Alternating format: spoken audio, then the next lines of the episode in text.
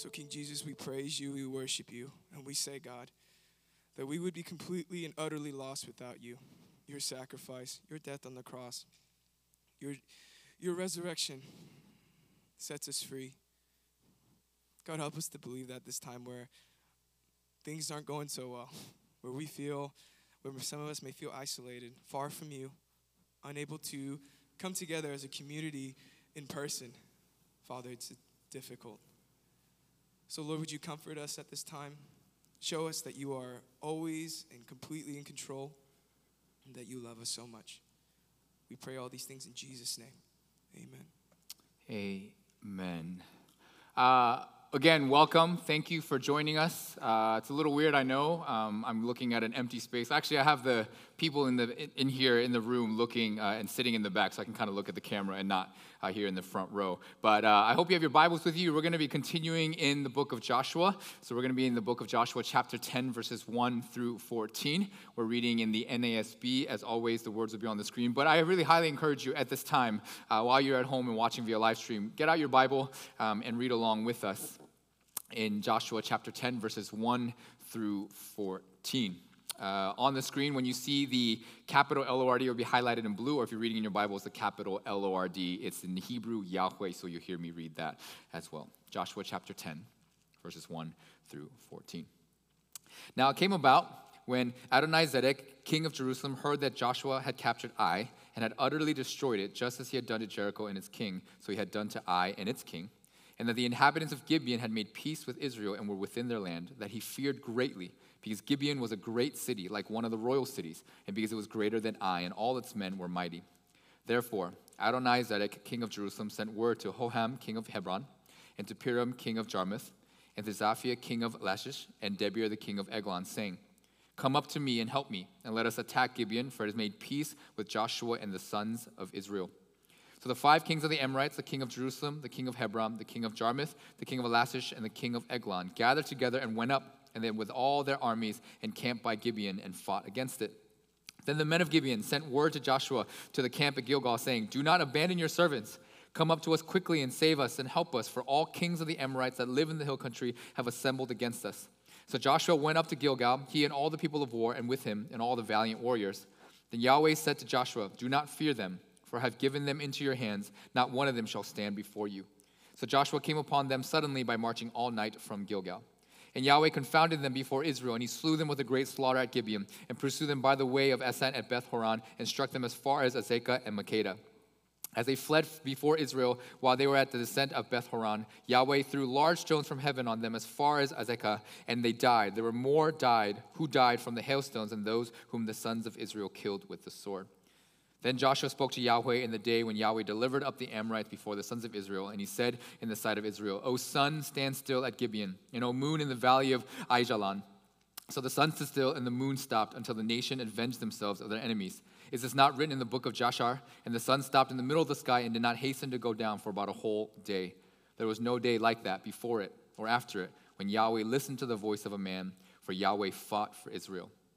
Oh, one more verse, verse 15, I apologize. Then Joshua and all Israel with him returned to the camp at Gilgal. This is the word of the Lord. Thanks be to God. Man, we're living in some crazy times, aren't we?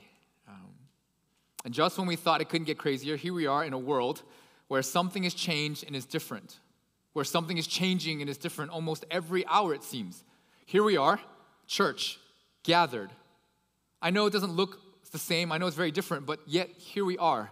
In your homes and in front of your TVs, in front of your screens, wherever it is, here are still God's people. If you look on YouTube and look at other places, there are live streams going all over the place today, all the way from Seoul. I was watching one last night, and then even here this morning, um, all the live streams. All of us are still yet gathered. It shows us that we are still God's people. And the people of God all over our city, all over the world, are still gathered and gathering. It's like we're one of those rare movies, you know, the ones that keep you kind of on your toes all the way to the end, right? Until the very last moment where you feel like you know what's going on, but again, it's the last moment, things are a little different. You, th- you thought you knew what was coming next, and yet at every turn, something different, something unforeseen. In our home, you can almost expect at every hour to hear my wife's voice going, oh, No way, because the news is changing all the time. We go, Honey, things are changing all the time. I don't know why you're so surprised. And yet, here we are, still yet gathered. The Spirit still at work, the Spirit on the move, and the church clamoring to be the body of Christ, the salt and the light to this world that this world so desperately needs now, maybe more than ever.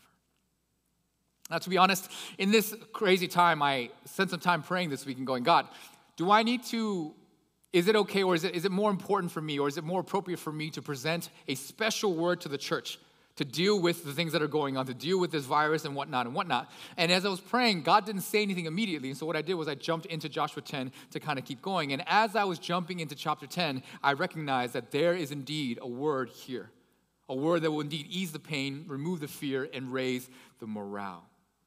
And as I was reading, a, verse jumped out at me, verse 8 Do not fear them, for I have given them into your hands. And then immediately when I read that, I go, Oh, wait, wait, got to pay attention to this, because God is repeating himself, and we all know that we need to pay attention to repetition. And then as I was reading in the commentaries, this quote came up, and I want to read it for you because it's important. And this is what it says Such is the usual way God reassures his children, not by unveiling to them some new truth previously unknown, but by reaffirming promises already given, which somehow take on special power because of the present and pressing. So, as I dug into the text a bit more, there it was a word, a message, an encouragement so appropriate, so fitting, and so necessary for all of us to hear, especially in a time like this. Something that the church, quite frankly, has known for a long time, but maybe has forgotten in the most recent. Which means what we need in this time, church, isn't to discover something new or some new revolutionary truth, but to know that this isn't the first nor the last time that God's people will face an unimaginable and overwhelming, difficult consequence. That what we have is God's word and God's way of life, a way of grace, as we'll learn today. And that though this is as old as time itself, it's exactly what we need in our present and most pressing need. And my prayer is that God will re, re kind of re-show or unveil this old and yet important truth to us because it's exactly what we need. Because as we just read, make no mistake, Joshua and Israel are, in a, are dealing with unimaginable circumstances. They have made treaty with their enemy. And as we just read, Crazy enough, not only have they made treaties with, or a treaty with their enemy, now they must defend said enemy against their own towns and country people, which are still their enemies. It's one of the craziest things, right? You make a mistake, you make a treaty with sin, as we looked at last week, and yet here they are defending that enemy against its own self enemy. And what we see that Joshua and Israel has learned, and what we, I hope, will learn is that indeed there is still grace in and through.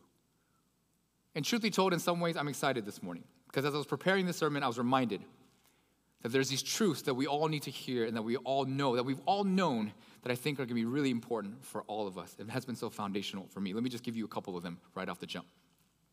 What I learned throughout this chapter is that if you really want to know who you are and what you are made of at the core, or if you really want to know what's at the epicenter of your heart, go through some immense difficulties and you will surely find out. Because suffering is one of life's greatest teachers. Prosperity, actually, is one of life's worst teachers. Because we have to be clear on this. Suffering has never wrecked anyone's faith, it has only revealed it.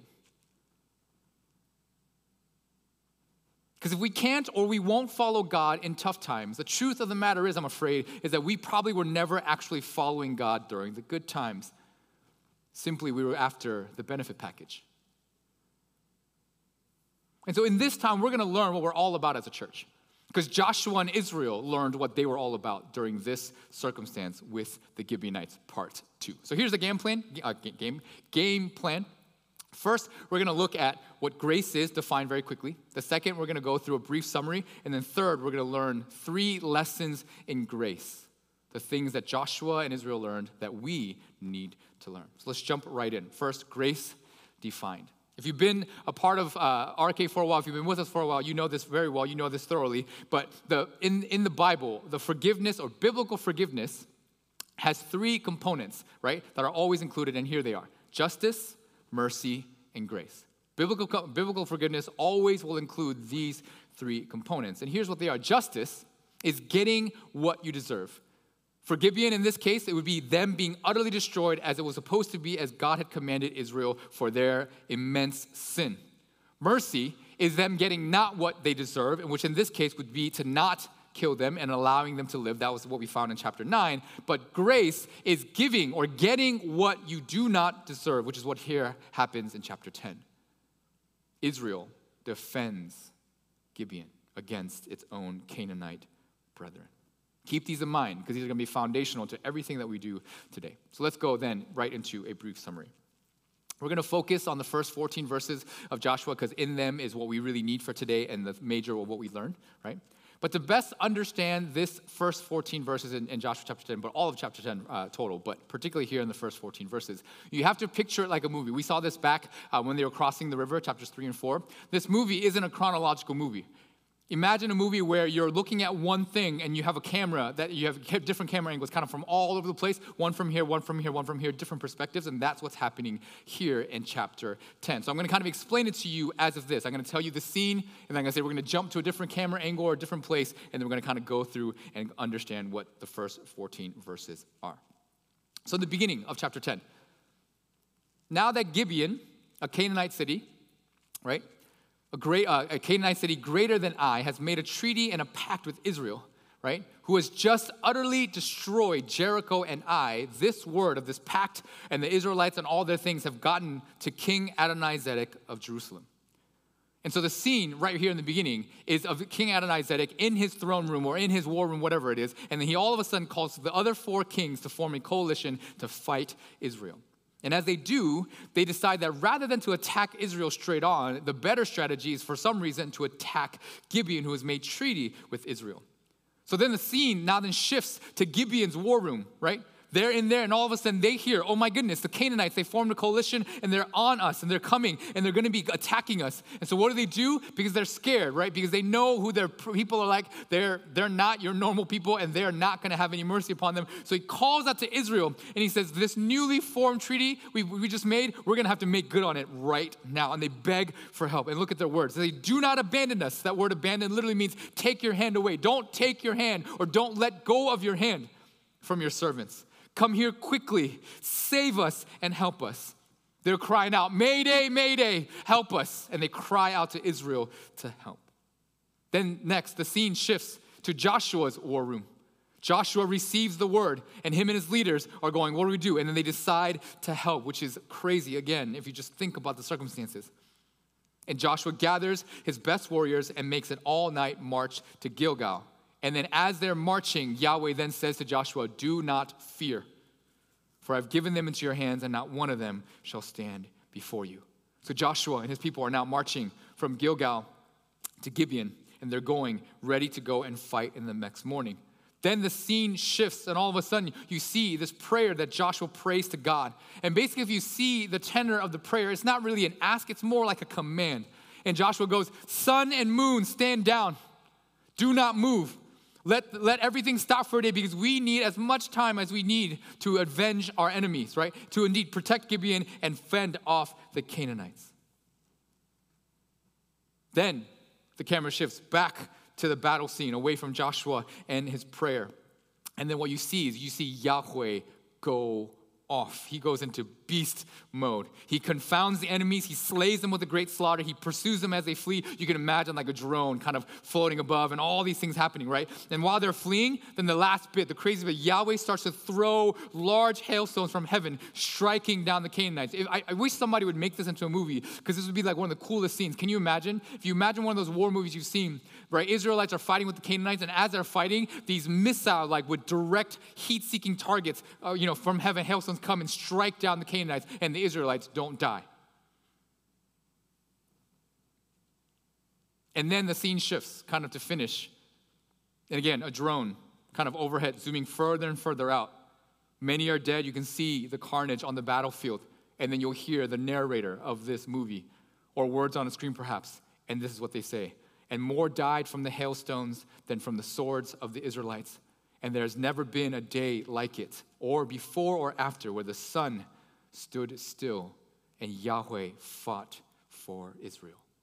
That's what we're talking about. That's a crazy, crazy scene of events. Like I said, it's made for a movie. Someone should make Joshua into a movie. I think it would do really, really well in Hollywood.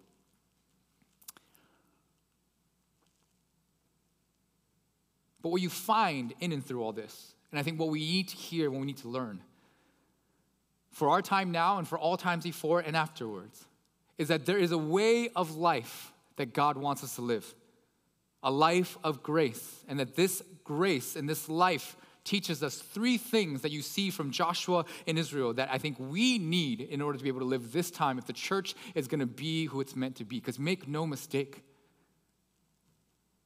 the world is watching the church, I really do believe, in this time. What are we going to do? Are we going to live up to the standard that we say we love one another? We love our brothers to the point that we would die for them. What is the church going to do? And the best way to live through any time, but particularly a challenging and difficult time, is a way of grace. So, three lessons in grace today. Three lessons in grace. The first one grace ain't easy. Just when Israel thought that they had chosen well and done the difficult thing that they didn't want to do, which is to let Gibeon live for their deceptive treaty, even though they had been tricked into forming this treaty. Yeah, I know Israel wasn't fully like it was. It was some of it was their fault. They were suspicious for sure. But even though they were tricked into this covenant, into this treaty, Israel has a difficult decision to make, don't they? They have to decide whether they're going to kill them or let them live. Because on one hand, God says kill them, but then they made this treaty, and so they, now they made the treaty in the name of Yahweh, and so now they have a difficult decision. And of course, as we know in chapter 9, they let them live. And just when they feel like they've done a really good thing and done God's way, here comes word from the Gibeonites that they're under attack from their own Canaanite, now I guess enemies, right? Before they were brothers. I mean, it's just a, a, a, like, it's not, I think we have to understand how ridiculous this scene is. Like, we can't dismiss it as if it's nothing, right? Gibeon was Israel's worst enemy. They had one instruction, which is to utterly destroy them, and yet they find themselves in a pack with them. So imagine your greatest nemesis, whoever they meet, your biggest hater, whoever they might be, and imagine them doing the unthinkable, tricking, tricking you into becoming their friend, and then having the guts to ask you to risk your life to defend them. See, not only did you not do anything about them and let them live, now you got to risk your people and your life to help them against their own crazy people. It's insane, just the idea of it. Because, see, for most of us, we would say that letting them live is crazy enough or good enough. Maybe this will help you. Imagine, for some of the younger folks in here, imagine that someone says something so nasty about you on your Insta, slanders your name in public, spreads rumors about you, shames you, ruins your reputation, messes up all of your life. Or people in the business world, imagine that someone does this to you online or wherever it is and messes up your business, messes up your chances at uh, increasing your life or progressing your life in whatever way possible. For parents in there, uh, out there, imagine that someone is messing with your kids, bullying them perhaps, or really making their life very difficult. What do you do? The answer is simple, if we're being honest. You take action, don't you? You go especially with the parent example, or if you're on the Instagram example, you go and you do what you need to do to make things right. You know what that is. That's justice.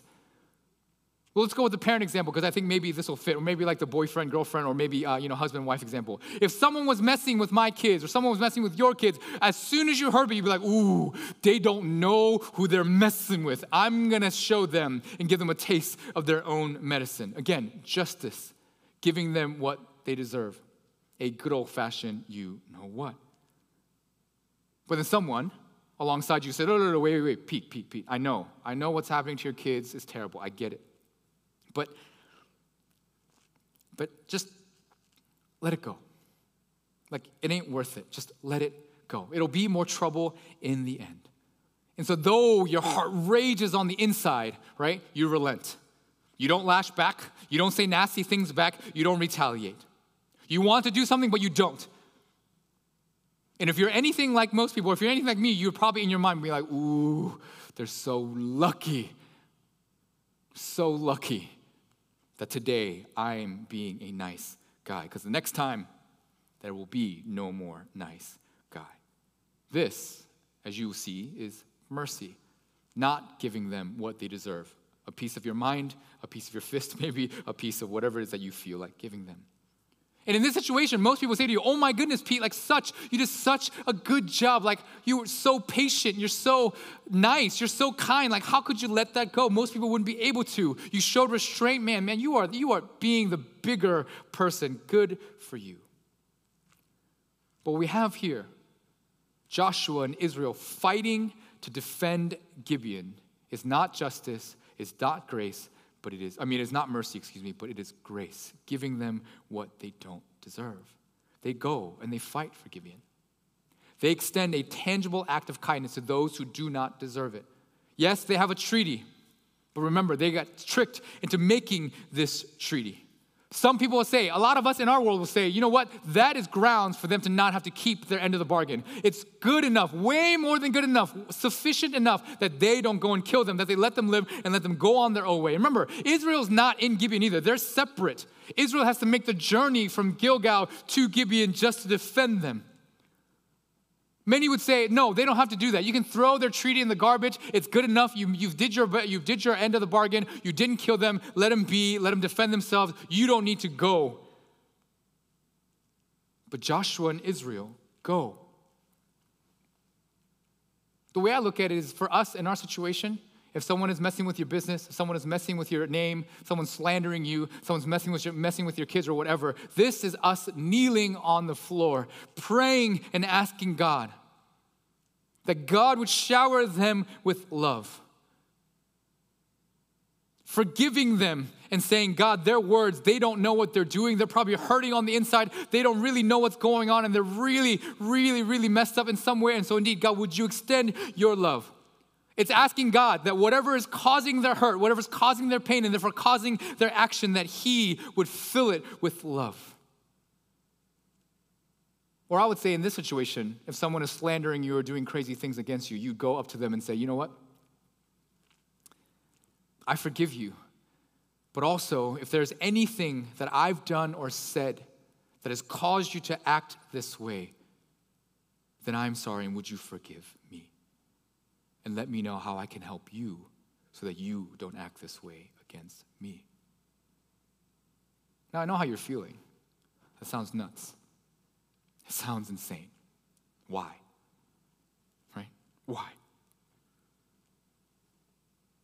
But this is exactly what Joshua does. Right? This is how they behave.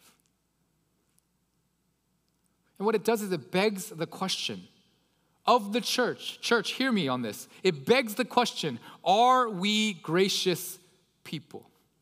Are we people of grace? In times like this, what are we doing? How are we acting as a church? It's so easy to point all the fingers at all the people. It's really easy to point all the fingers at the lawmakers, to the federal government, our president, whoever it is, and say they didn't do enough to help us. They didn't do enough to warn us. All these things. It's, it's easy to point our fingers and say, all those irresponsible spring breakers on the beach, or whatever it is that you're finding on the news, and say, they're the problem. I'm doing my part. Why do I have to keep suffering and doing these things when other people aren't taking it seriously? But gracious people, people of grace, God's people, we pray for those who do not know what they're doing. We, as Jesus did for us, ask that He would forgive them, that we would be able to extend our forgiveness to them and extending kindness to them in whatever we can, regardless of what they're doing. That's why grace, it ain't easy. So I've always said grace is odious, it sucks, it's repugnant, it's vile. But grace is the way. And we know this because of the cross. The cross where Jesus died is the symbol of grace, is it not? This is why one uh, pastor that I know says an ungracious Christian is an oxymoron. It is a contradiction, aka it don't exist. AKA, an ungracious, ungracious Christian ain't a Christian at all. Which means that if you and I are ungracious, or if you and I know someone who is ungracious, who again isn't just letting it go like mercy, but indeed going beyond that, right? See, grace isn't just, you know what, okay, fine. You know what, I don't like them, they don't like me, but it's okay. Out of mind, out of sight, out of mind, I don't gotta deal with them, we'll just move on. That's not grace. That would be God saying to them, you know what, they're so terrible, I don't want to have anything to do with them. You know what, just let them be. Whatever may come at them, I don't care. I'm not going to do anything about it. Mercy is as long as I don't have to do anything nice, I don't have to talk to them, I don't have to make, my, make an effort to do whatever it is that. But grace is extending kindness, going out of our way to give them kindness and love that they do not deserve. And what we're saying is if you are not able or unwilling to do this, then you and I are walking oxymorons and walking contradictions. Because then we're not like Jesus. Because Jesus had no reason at all to come to this place to do what he did for us. Church, in a time like this, though it ain't easy, grace is indeed the way it is. And yes, though grace is difficult, it isn't impossible because of lesson two, which is grace isn't done alone. After Joshua decides to march with his best soldiers, God shows up and reassures Joshua the same thing that he's always said to them do not fear, I've got you. Can't nobody stand up against you. Now, I think you may agree with me, but I think this would have been enough right? If someone like God, like he's like a big coach, it's like a you know basketball game if you're playing, and like I don't know, Michael Jordan comes up and was like, "Hey, you know what? You got this. You're good. I've taught you everything that I need to know, uh, that you need to know. You're good." That probably would have been enough, but in this situation, you find that's not what God does. He does so much more.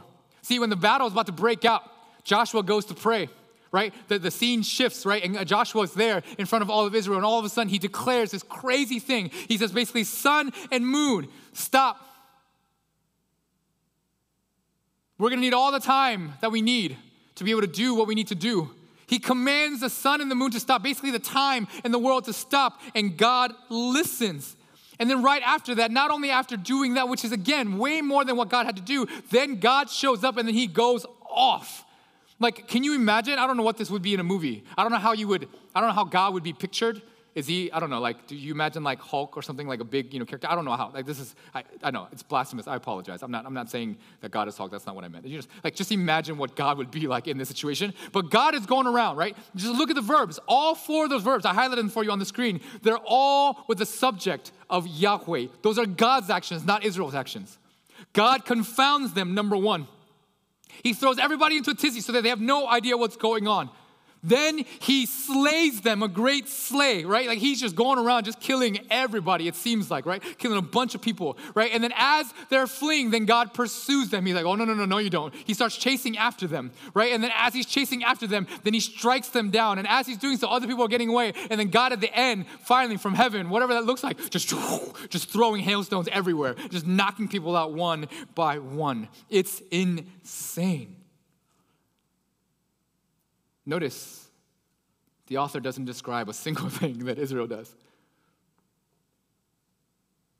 The point the author is trying to make, even in saying that more men died by the hailstones than died by the sword, is to say that this is God and his fight. God did most, if not all the work, to make things count. See, Israel responds in grace defends Gibeon. But let's be honest, if they go and defend Gibeon and get killed because the, the coalition against them is a much better army or a bigger army or whatever, then what does that mean? In some ways, for this to all work, for the grace that they send or they give to Gibeon to count, they have to win this fight, don't they? If they lose, it's tragic.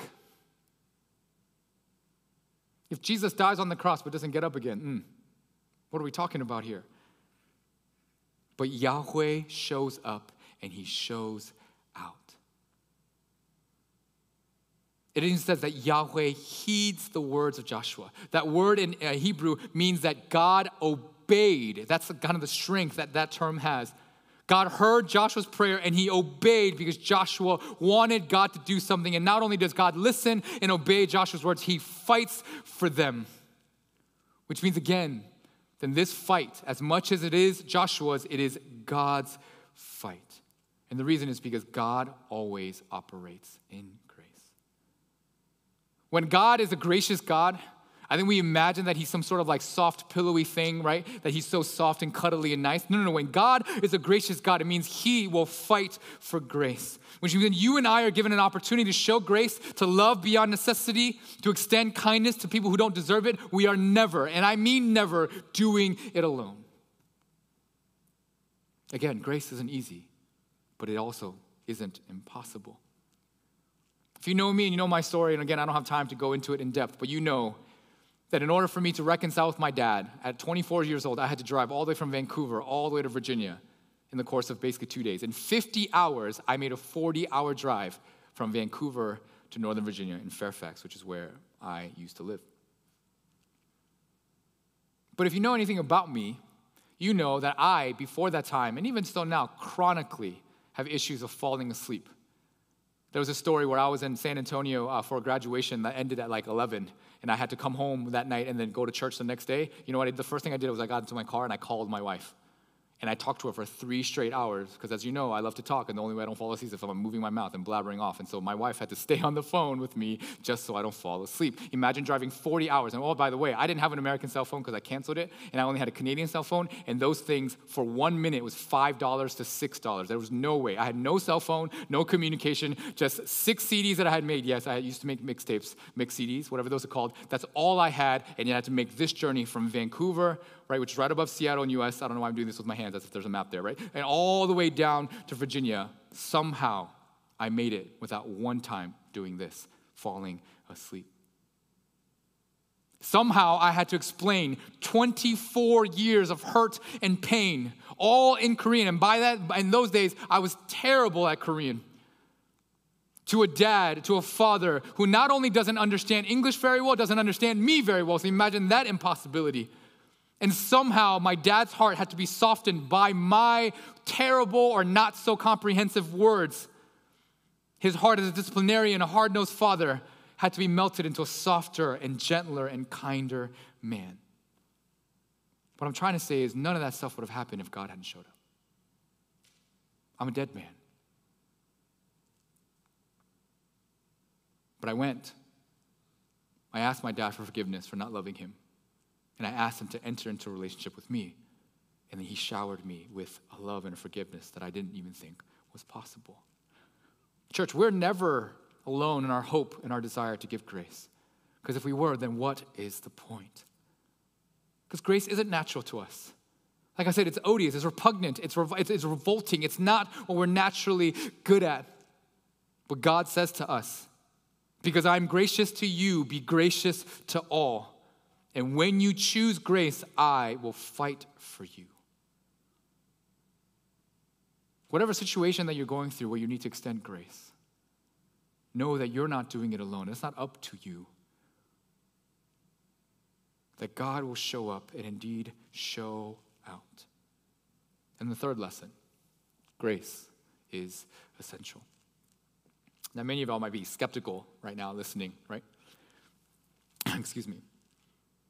Because I think many of us Christians, we practice grace in a lot of situations, right? Easier situations, maybe, I should put.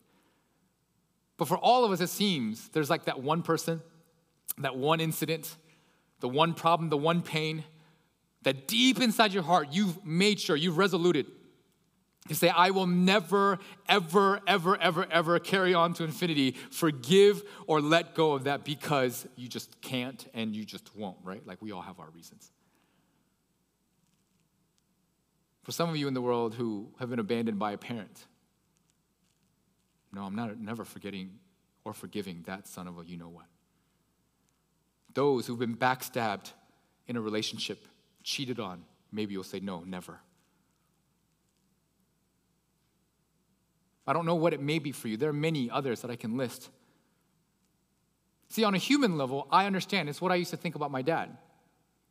I love him so much, but before I hated him, he put me through so much multiple divorces, multiple remarriages, all sorts of things. So, on a human level, I get it.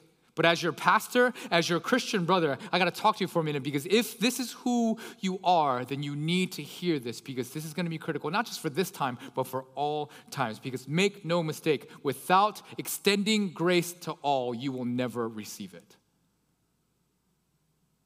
That when you extend grace, it is a sign that you have received grace. That if you're unable to extend grace, then what it means is that you've never fully experienced the true and the fullness, the depth of God's grace, and therefore his immense love for you. Let me repeat that. If you are unwilling or unable, cannot give grace, then what it means is not that you're not good enough. It means that you haven't fully received the true depth of grace in your own heart, which means that one thing you won't let go. You need to ask God to help you to let go and to give grace. Because grace is essential to our being. Now, some of you might be asking, but Pete, but wait, wait, wait. Let me, let me, let me, let me make sure I get you straight. Doesn't Joshua defending Gibeon and God going all this way and doing all of this extra stuff to fight for Gibeon just teach people to be deceptive, to lie, to do whatever they can to get whatever that they want? Isn't what this is teaching, isn't this teaching the fact that people can do whatever to treat us like trash and then we become like pushovers?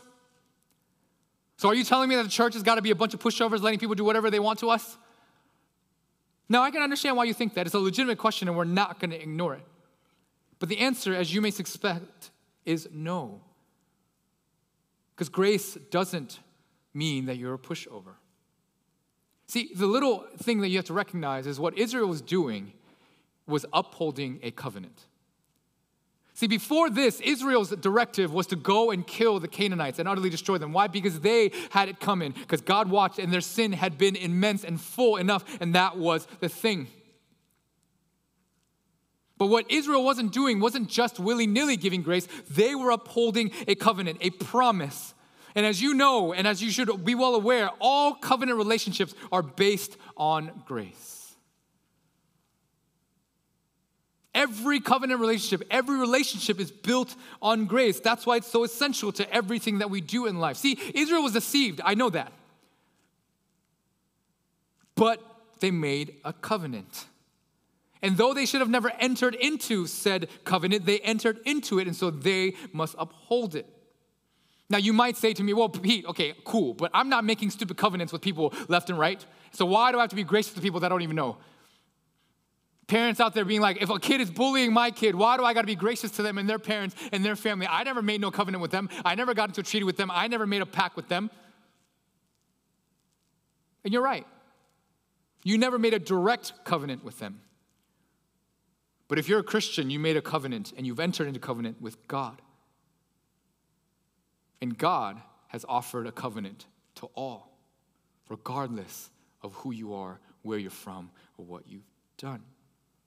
You see, other than the covenant relationship that God has in Himself, the Trinitarian covenant, right? Father, Son, and the Holy Spirit, no other covenant on earth is perfect. No other covenant is kept perfectly. Even in our covenant with God, He keeps His end perfectly, but we break ours all the time, don't we? And yet God shows us grace all the time. But particularly in our covenants with one another, take marriages, take families, right? Take jobs or whatever it is that we do, right? None of those covenants are ever perfect.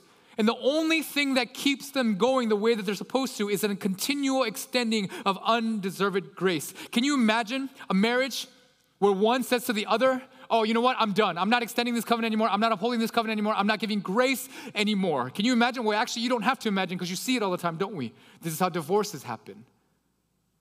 Can you imagine a familial covenant or parental covenant, right? Where you bring right? where you go to your child and you say, you know what, I'm not going to extend grace anymore. Do you know what happens in that setting? Families break. See, I love my kids, but let's be real. They be doing some unfortunate stuff to me that I do not deserve. And I'm not just talking about when they were younger, pooping their diapers, having explosive diarrhea, all that kind of stuff. No, even now, they're doing things to me that I don't deserve. I'm just gonna be honest. I know, my, they're watching on TV, they're probably revolting at this point. Some of the stuff maybe I deserve, okay, I'll admit that. But some of the stuff I know I don't deserve. But vice versa. I be doing things to them that they don't deserve. But we as a family, we're always extending grace to one another. Imagine if we didn't. Again, we don't have to imagine. This is how families split. Or as a church, if we didn't extend grace to one another, we would split. And again, too many have, too many to count. All covenants are based on grace. But here's the true kicker, and this is where we're going to finish. What happens here in chapter 10 is, in my opinion, the most amazing thing we've seen so far in all of Joshua. And you're probably thinking, Pete, that's insane. We saw the Israelites cross over the Jordan with you know crazy things like you know remember I showed you this picture the wall stand up on the side all that kind of stuff like that's insane. We saw Joshua and Israel march around the wall a bunch of times and the whole thing came crumbling down. Have you forgotten? How is what happens here more amazing than what's happened in those? The answer is I haven't forgotten, no. And it's not that I haven't considered. But the difference between all of those things and what happens here in chapter 10 is who initiates the action. Who initiates everything here? Joshua in Israel. The same Joshua in Israel who felt themselves a little too much and decided to attack Ai without the right people, and then got 36 people killed, and then Achan, all that happened. The same Israel that made a stupid covenant with Gibeon, here we find them acting the way they're supposed to act. God doesn't go to Joshua and say, Joshua, here's what I want you to do. No, as soon as they hear word from Gibeon that they need their help, Joshua and Israel spring into action. They automatically start to exercise grace.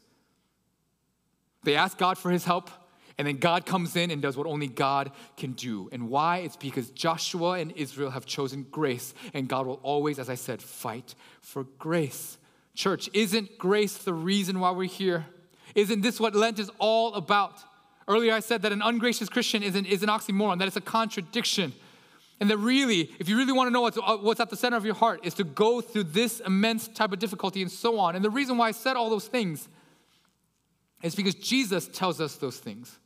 See, Jesus says if we can't forgive someone, then we haven't been forgiven. And that's not his way of saying, like, the only way you get forgiveness is to give forgiveness as, as if you're earning it. But what he's saying is if you can't or unwilling, if you're unwilling to forgive, not only just mercy, but grace, then what it means is you and I haven't fully received God's forgiveness. See, the only reason Joshua and Israel can do this is because they know how gracious God is to them. They've messed up countless times, done crazy things, and yet God never left them. God said, I will never forsake you. His covenant stood strong all the way through. And so they said, even in this situation, even though Gibeon tricked us and they're our enemies, and we did this stupid thing, we will extend grace. Why? Because they understood it. The crossing, Jericho, Ai, all those things in and through were all God giving both mercy and grace, God forgiving them. And so Joshua and Israel give grace to Gibeon. See, what happens when you're able to give grace and extend grace is that you realize, as Joshua and Israel you realize, that we are just like Gibeon. To God, we were Gibeon, his enemies. That's why scripture says, though yet while we were his enemies, Christ died for us. Jesus extends his grace to us, an undeserved kindness to us and says to us, If you accept this, you are entering into a covenant with me. But by doing so, make no mistake, you will then extend this covenant to all.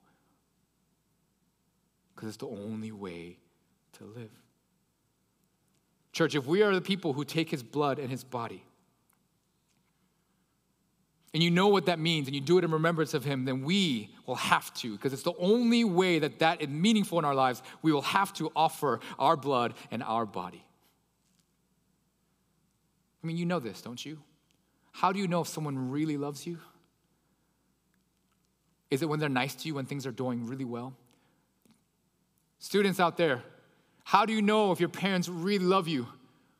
When they get nice stuff for you or whatever, when you're getting A's or doing whatever that they want. No, no, no. You know they love you when you make your biggest and greatest mistake. You backstab them straight in the heart, and yet they still extend you this grace. That's how you know. See, when you love and you give grace, even when people are at their nastiest, when you don't give up and you extend your kindness, you don't give the cold shoulder, but you go out of your way and you give love, then you know that you have been impacted by the same love and grace that God gives to you. Grace is essential. As I invite John and Hannah up to close us in worship. Church, we're going through a really, really, really interesting time.